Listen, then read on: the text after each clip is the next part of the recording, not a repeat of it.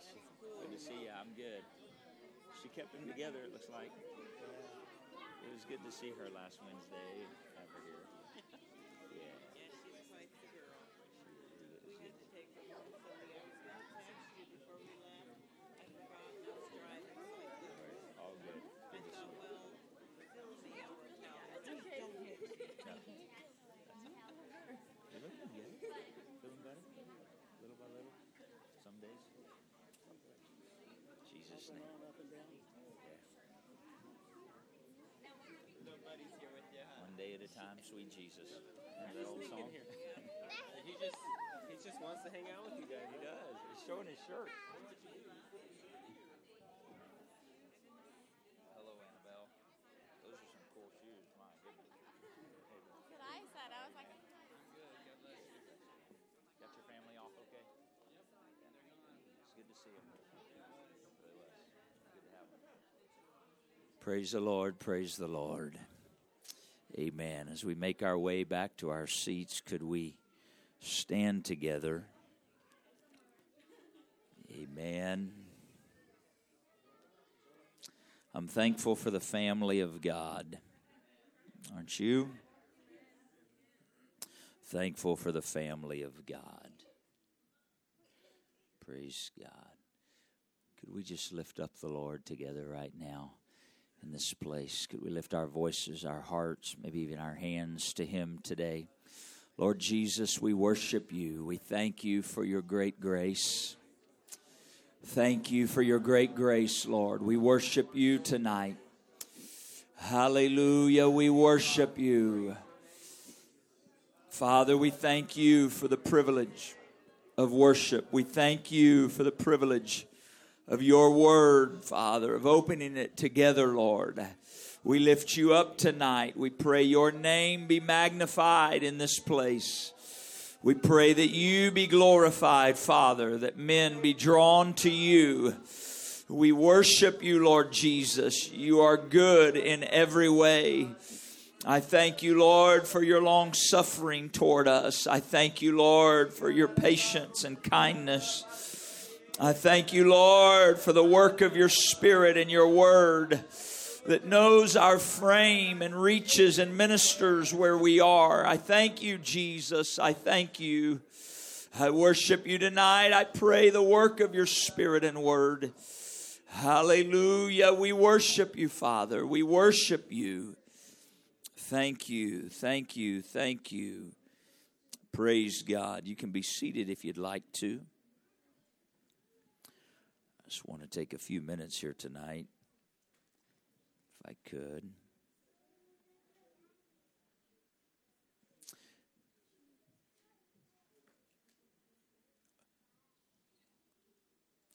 How many? I have an interesting question for you. I put you on the spot.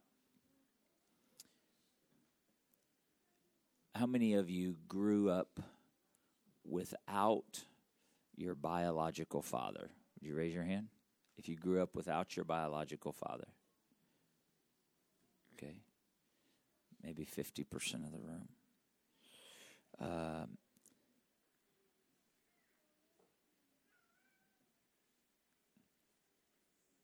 about how many of you grew up without a father figure? Let me say it that way. Okay, all right. It's interesting. In our world today, when you start looking at statistics, and I don't have a bunch for you, I don't have any for you. But if you look, I've heard some along the way. I've looked at some along the way of the impact of a fatherless generation.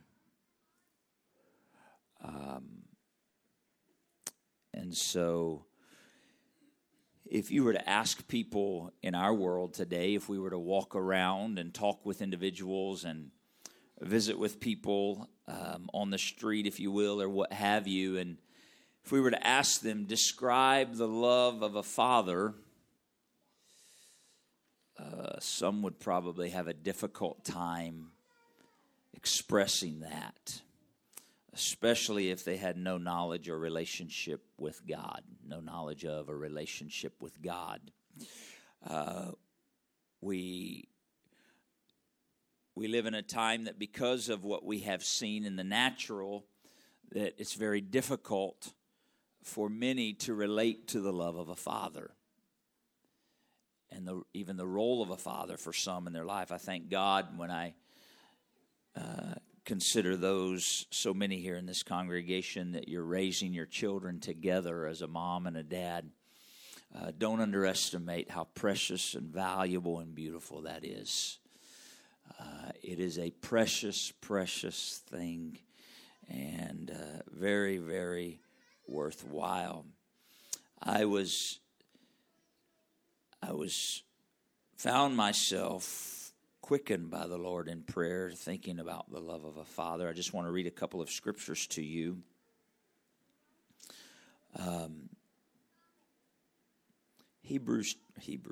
Luke chapter 11.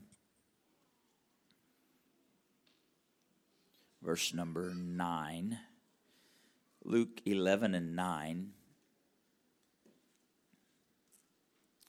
Jesus is speaking here. He's, of course, following his teaching on prayer, or really he's continuing his teaching on prayer. Luke 11, just like Matthew 6, starts with what we often call or refer to as the Lord's Prayer. And so when we get to verse 9, Jesus says, "And I say unto you, ask, and it shall be," what? "Given you." Anybody here besides me, did you grow up where you were taught, don't ask? Anybody? A few of us? Yeah. Sister Vanessa, your hand went up real high. Yeah, isn't that interesting? Can you put your hand back up again if you were sort of taught that? You don't ask, right? You don't ask for, right? Look at that.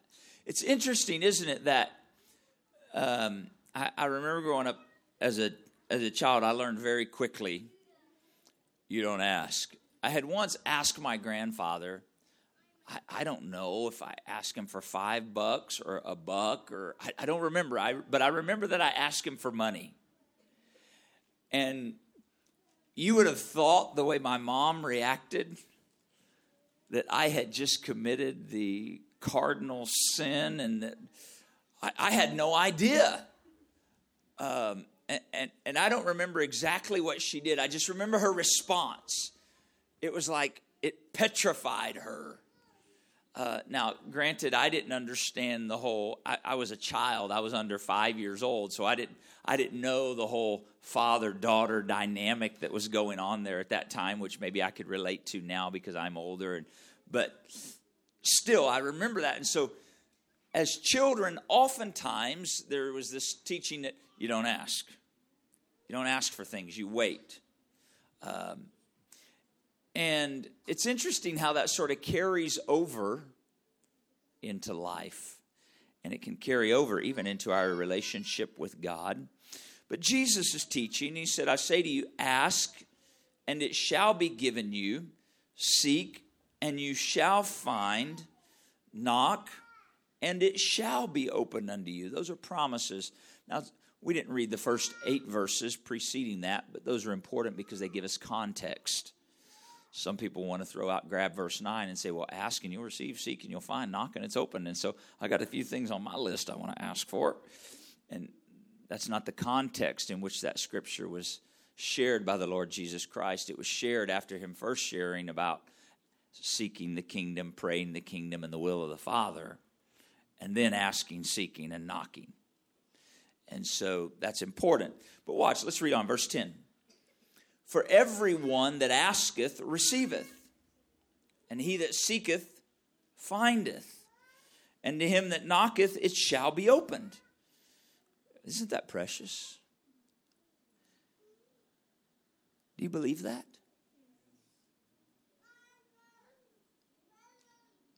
Do you believe that about your Father? That if you ask and you seek and you knock, he'll give, you'll find, it'll be opened.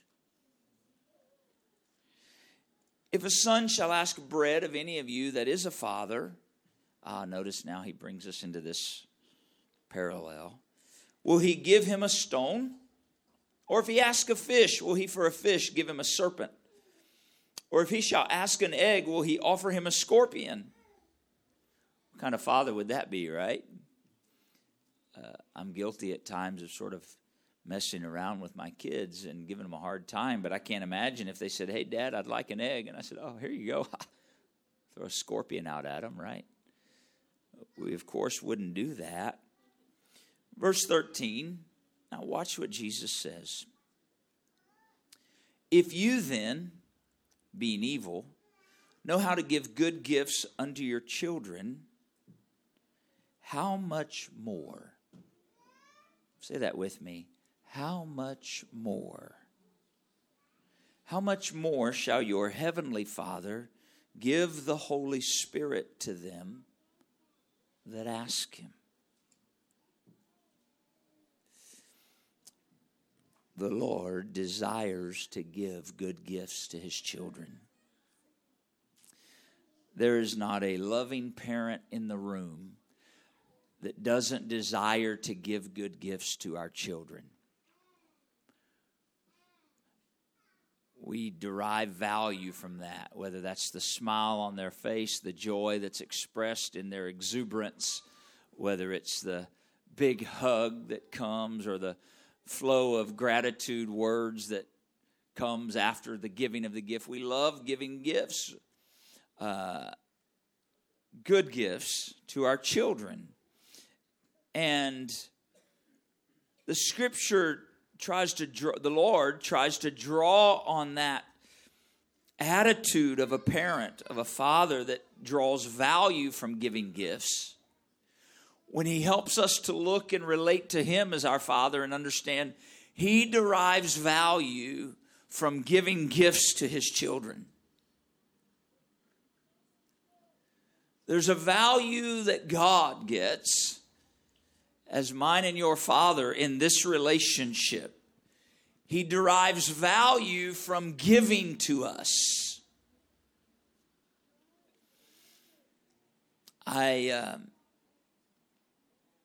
I don't want to develop the relationship with God that says, well, I don't ask.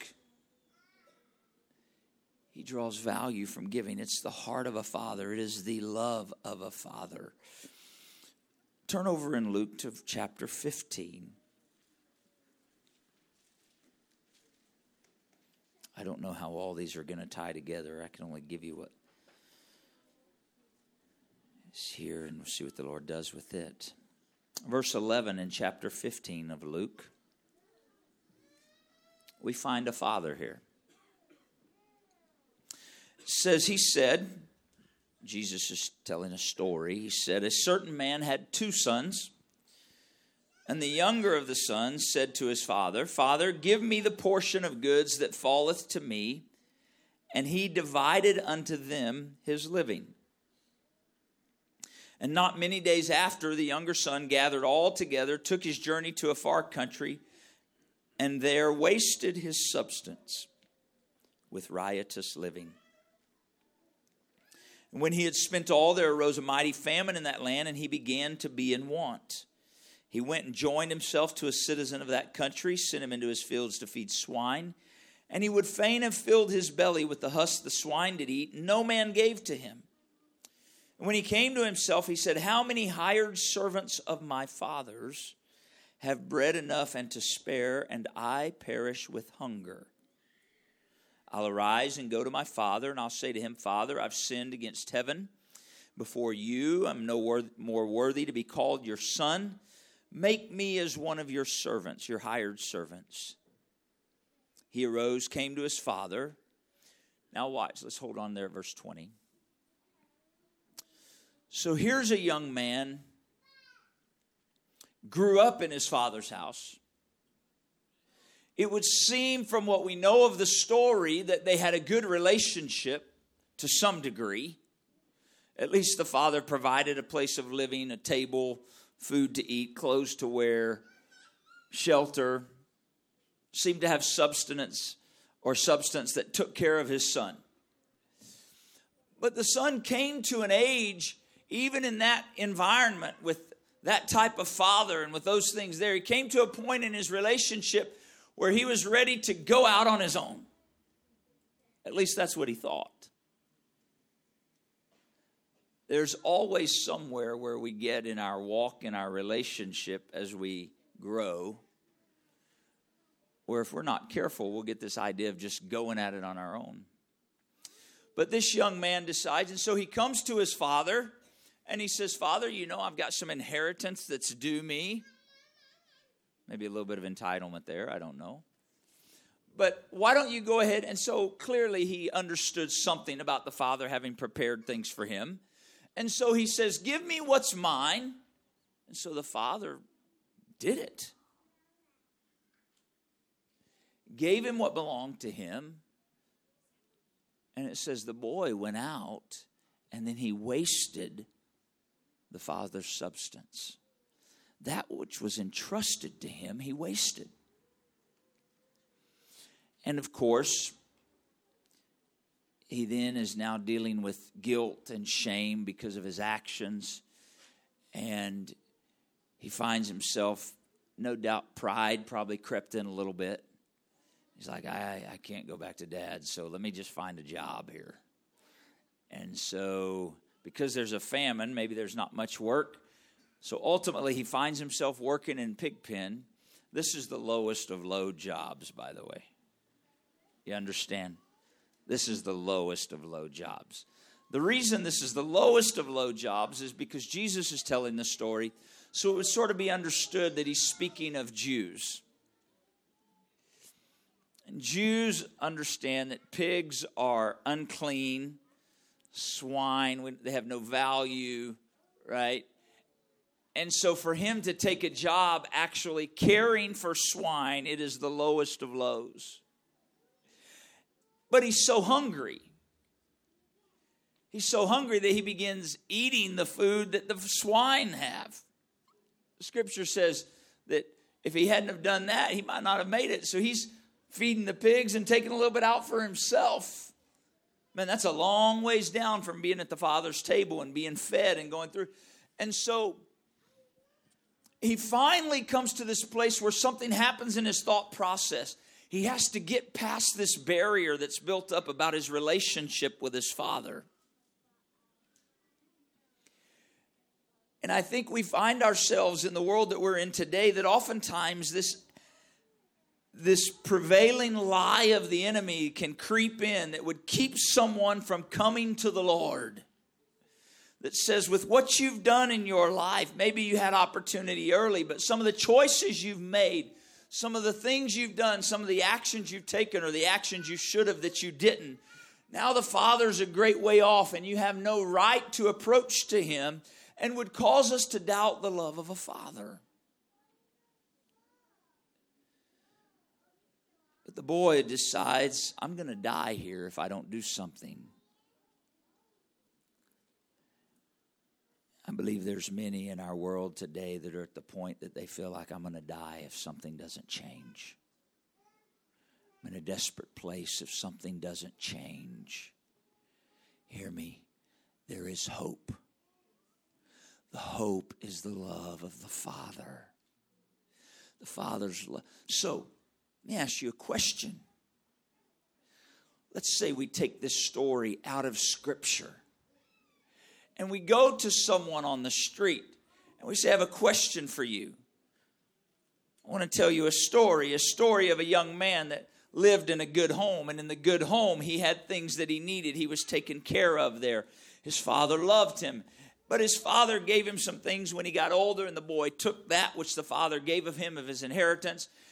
He moved to another city somewhere in the U.S., and rather than get a job and be responsible, he just wasted everything he had. Blew it on crazy living, selfless indulgence, just knew no limits, knew no bounds, wasted it all. And then finally, because he's at the point of death, living on the streets, he took a lowly job just so he could skim food from the job he was working to try to eat. And then one day he got the guts to get up and go back to his own home and talk to his father about bringing him in, but not as a son or a daughter, but to bring him in and just hire him on for work. do you think the father would have to say to their kid when he showed up?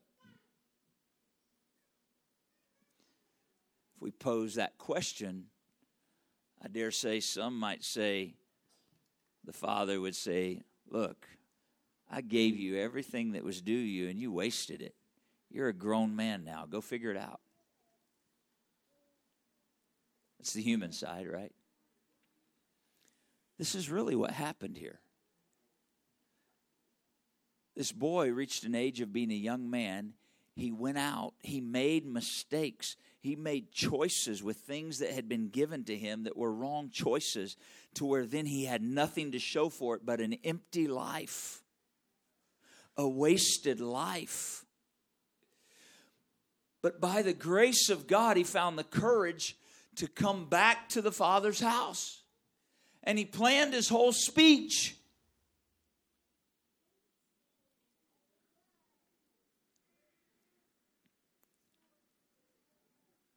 I wonder if he expected rebuke from the Father.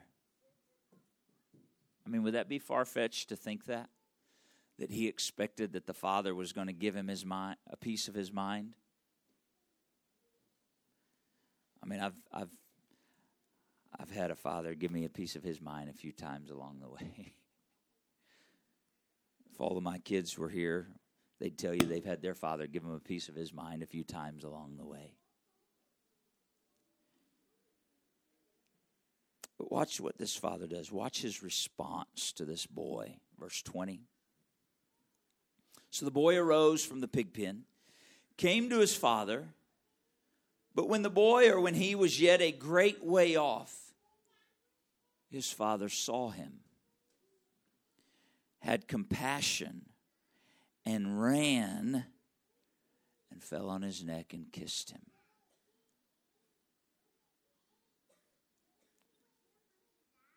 We see here example the love of the Father.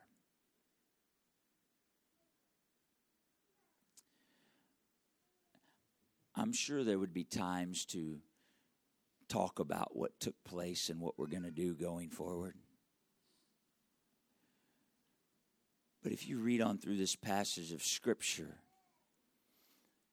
the Father says, now is not the time to talk about any of those things. My son that was lost is found. He was gone and he's returned home. The love of the Father was not concerned at this moment with correction or rebuke or any of those things. At this moment, the love of the Father was concerned with embracing the one who had been lost and was now found. The Father was concerned with making sure the child understood, you have a place here. You belong here. I've not disowned you. I've not pushed you away. I don't care how many mistakes you made in the past. The love of the Father is still as real as it was the day you walked out the door. As a matter of fact, it's more expressive than when you walked out. It was more expressive then because I want to make sure there's no doubt in your mind. The love of the Father isn't based on what you did or didn't do. The love of the Father is simply the fact you are my child, you belong to me, I have place for you. We see that exampled in this passage of Scripture. I don't know why tonight, but for some reason, the love of the Father, our Heavenly Father, is reaching to us. He's reaching to us. Maybe it's simply so we don't disqualify ourselves or remove ourselves. I think for some, it's so that you would realize you can run back to Him. You can run back to Him. Hebrews 11, Hebrews 12. I'm almost done.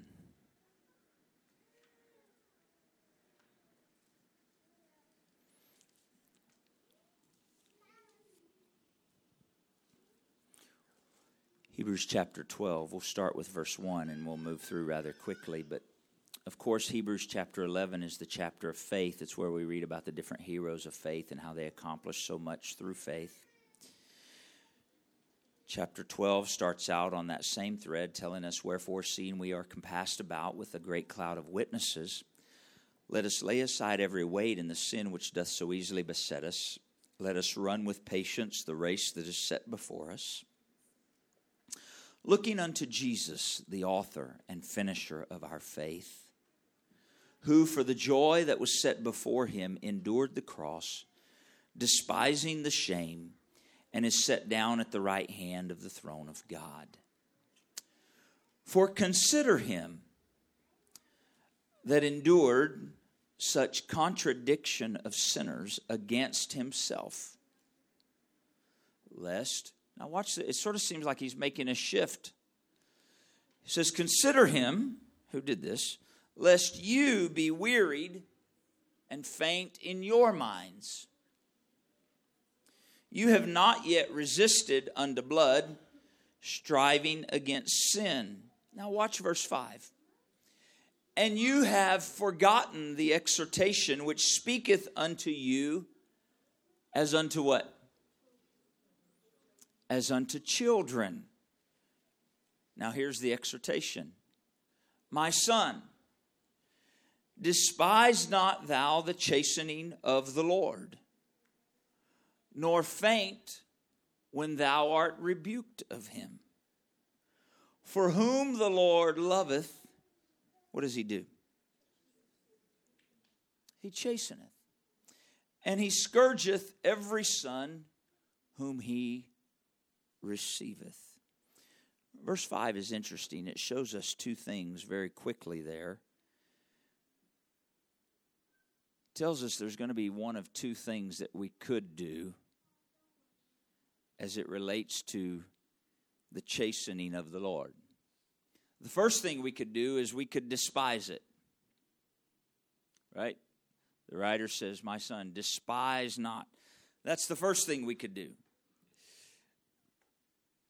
The other thing it says, don't faint when you're rebuked of him. So we have two options, right? Number one, we could despise it. So have you ever, you don't have to raise your hand here. You probably know the answer if you're human. Have you ever been corrected? And when you were corrected, you despised the correction. You didn't like the correction. Maybe you didn't say anything. Maybe you did say something. Probably had both of those examples, right? If you've lived very long. But you despised it. Maybe you said something about how it was wrong and this and that. Or maybe you despised it and didn't say anything. But your heart inside, you were just boiling, and you held it all together there and just kept a straight face, but you walked out and you're like, "I don't know anything there. Why do they tell me? They don't know me. I'm big enough to, I don't know what it sounded like." You fill in the blank, right?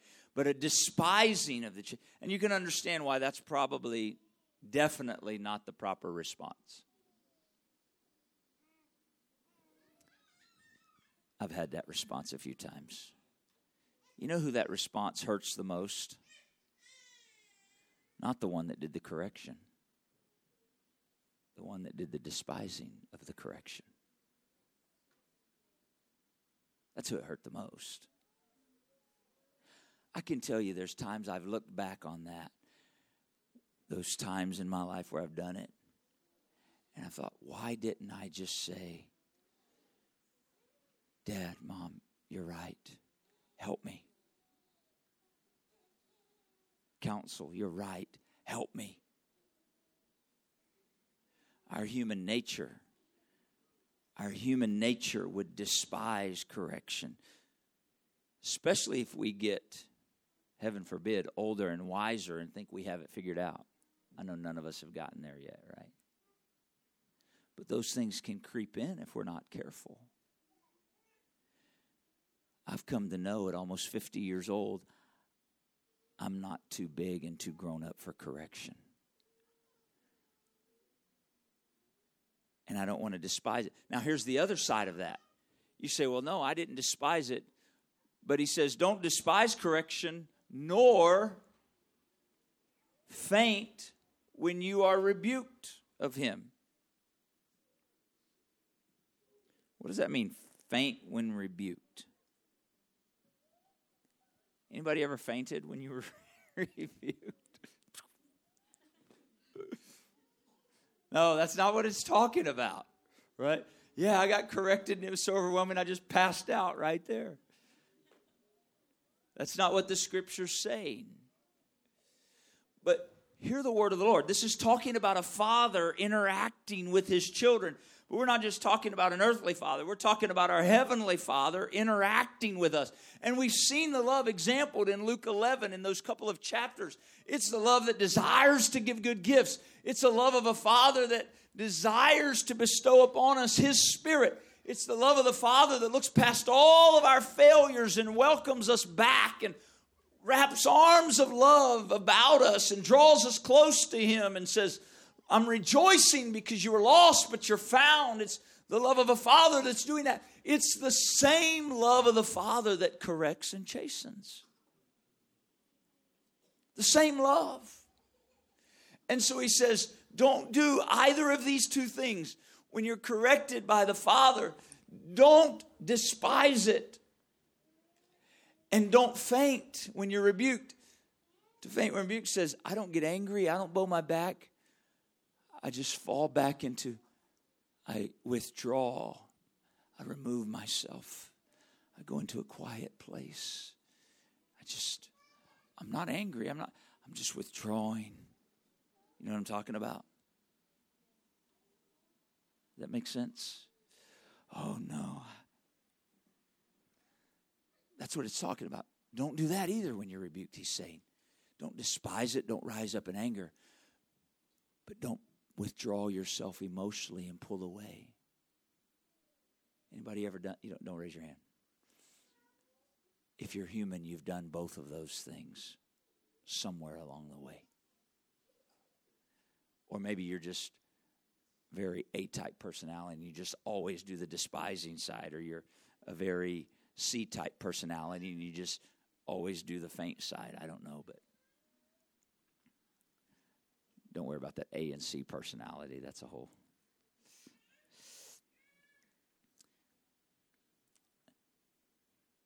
But the Lord is instructing us through the writer of Hebrews that we're not to do either one of those things when we're corrected. So if I'm not supposed to despise it and I'm not supposed to withdraw, what should my response be to correction from the Father who loves me? Oh, well, I'm just going to enjoy it. Oh, this is wonderful. Just keep correcting me, Father, right? No, he's real. But my response, let's read the Scripture, verse 7. Well, before we go to verse 7, let's go to verse 6. For whom the Lord loves, he chasteneth, and he scourgeth, a lot of thus in here, every son whom he receiveth. So if I'm going to be received of the Father, I have to understand correction is a part of it. That's why we can look at what we read about the prodigal in Luke and understand the Father received him because that was the first thing to do. We don't see any correction or instruction that come in that passage of Scripture because that's not what the Lord Jesus was conveying in that parable. But we understand as a loving Father, there would be a time for that. Now that the son is welcomed back into the home, and now that he has the robe on him and he has the ring, there will be a time for correction and instruction. Because the love of a father, if he just ignored all that, that's not love at all. You understand that? That's not love at all. So, verse 17, what are we supposed to do with correction? If you, what's that word? Endure. If you endure chastening, God dealeth with you as sons. For what son is he whom the Father chasteneth not? But if you be without chastisement, whereof all are partakers, then are you bastards and not sons. In other words, if there's no correction that comes from the Lord in the journey, it's a pretty good indicator you're not in relationship with him as a father and a child. The beauty is, Our Heavenly Father always corrects us in love. Our earthly father, if we had one, may have corrected us in anger, selfishness, disappointment. You can fill in the blank. Our Heavenly Father, his only motive for correction is always the same: love. It's why we have to understand what the love of the Father is, and why we have to understand God drawing us to himself, that when he brings correction and instruction in our life, his motive is rooted and grounded in the fact he loves us. And it's the love that he has for us that is motivating his action to bring correction to us.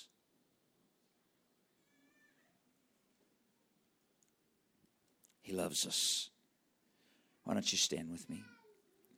Verse 9, furthermore, we've had fathers of our flesh which corrected us. We gave them reverence. Shall we not much rather be in subjection to the Father of spirits and live? For they verily or truly for a few days chastened us after their own pleasure. But when he does it, his motive is love, and he does it for our profit. Why would he do that? So that we might be partakers of his holiness. Wow. That's the love of the Father. Now, the writer of Hebrews isn't sharing these things with us as though he thinks that chastening and correction is just something that we just love. We know that because of verse 11. Watch what he says. Now, no chastening for the present, or when it's happening, seems to be joyous. Right? I remember correction when I was younger. There was nothing about it I enjoyed, except when it was over. So the writer is real. He knows our humanity. We understand the Lord knows our frame. So when correction comes, it doesn't mean that in the moment of correction, that's not a joyful thing. But in the moment, it can be grievous. It can be a weight to us. It can grieve us for multiple reasons. We don't like being corrected. The correction identifies where we were in error. That can bring grief to us. All those different reasons. But when we know that God is doing it in love, it's for our profit. Notice the rest of the verse. Nevertheless, afterward. Let me add this. Afterward, if I don't despise it, and afterward, if I don't faint when I'm rebuked. But if I'll endure it, I'll receive it, let it have its work in me. Afterward, it yields, or it produces, the peaceable fruit of righteousness unto them which are exercised thereby. A peaceable fruit of righteousness, right standing with God. That's produced through correction, instruction, the love of a father. The love of a father. The Father doesn't say, "You've done wrong, and I know you've done wrong, so once you get it all right, then I'll love you again." Never works. That's what we tell ourselves. Really, that's what the accuser says, and we buy into it. The love of the Father, the moment that I turn to return to him from my failure, mistake, error, he receives us. We see the example that we read. He was watching for his son to return. He was watching for him. When he was a ways off, far off, the Father saw him. He knew who it was, and the Father didn't wait for him to get to him. The Scripture says the Father ran to him, fell on his neck, kissed him. That tells me he embraced him, I believe. I can't imagine him just falling on his neck like this. Right?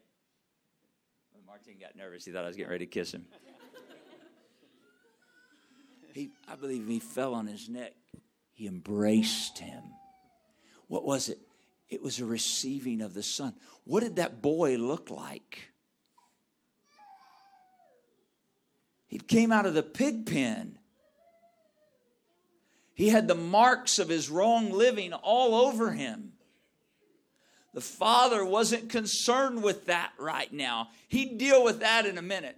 The first response of the Father when you and I return from a place of error or failure or mistake is not one to say, well, let's talk about all this first.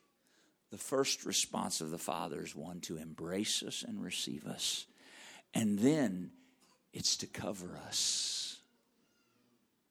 Then the correction and the healing will come. I don't know why I'm feeling this so strongly tonight. Would you talk to the Lord right now? In the name of Jesus. Come on, the love of the Father towards you is real. You can't try in any way. It's not possible to even compare him to our earthly Father. He desires to give good gifts. He desires to receive his children unto himself. He will then place upon them a robe of righteousness is what we see exampled there in Luke with the prodigal. Prepares a meal before them, calls the servants together and says, rejoice with me. My son that was lost is returned. Correction will come. It's part of the love of the Father, but it's not the first part of the process. In the name of Jesus, I pray your love, Lord. Your love be manifest into the heart of your people. Your love reaching in the name of Jesus Christ, I pray. In the name of Jesus Christ, I pray. In the name of Jesus, I pray. Thank you, Lord. Thank you, Lord. Thank you, Lord. I wonder, when I think about the story of the prodigal and the pig pen there, I wonder how long, Scripture doesn't tell us, but I wonder how long he talked to himself there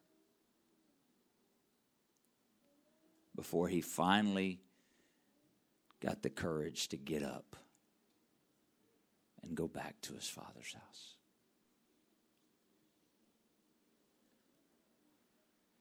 No doubt he had, because of his planned speech, we can determine this, he had determined and built up in his own mind what his father's response was going to be. And so he was trying to have something to say before he had to deal with the father's response. Because he determined it wouldn't, he was trying to take care, because that's our human nature, right? Let me address all the angles that I'm going to have to deal with so that when the Father sees me, I've got an answer for, because I know he's going to have questions. I know he's going to want to, because he knows everything. He seems to always know everything, and he does.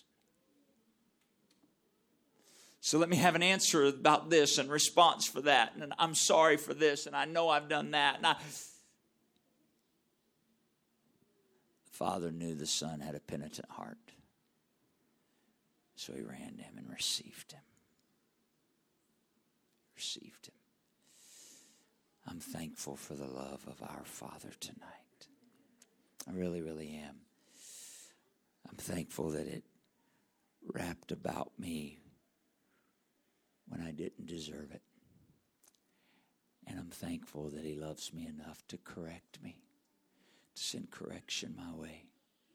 I'm thankful that he loves me enough to do those things in my life. It's profitable for you and I. It's profitable. It's for our benefit. Amen? Can we thank the Lord together before we go tonight? Jesus, I thank you for your love that is unconditional. I thank you, dear Lord, for your correction that is rooted and grounded, based in the love you have for us as children. I'm thankful tonight that you see beyond each one of our faults, mistakes, and errors, and that your love, it covers a multitude of sin, and that your righteousness is given us, and you take upon you our unrighteousness. Thank you. Thank you, Father. I thank you tonight. I worship you. I receive of your love, Father. We receive of the love that you give, that you show, in the name of Jesus Christ. Thank you, Lord. Thank you, Lord. Thank you, Lord. Amen. God bless you. Dismissed in Jesus' name.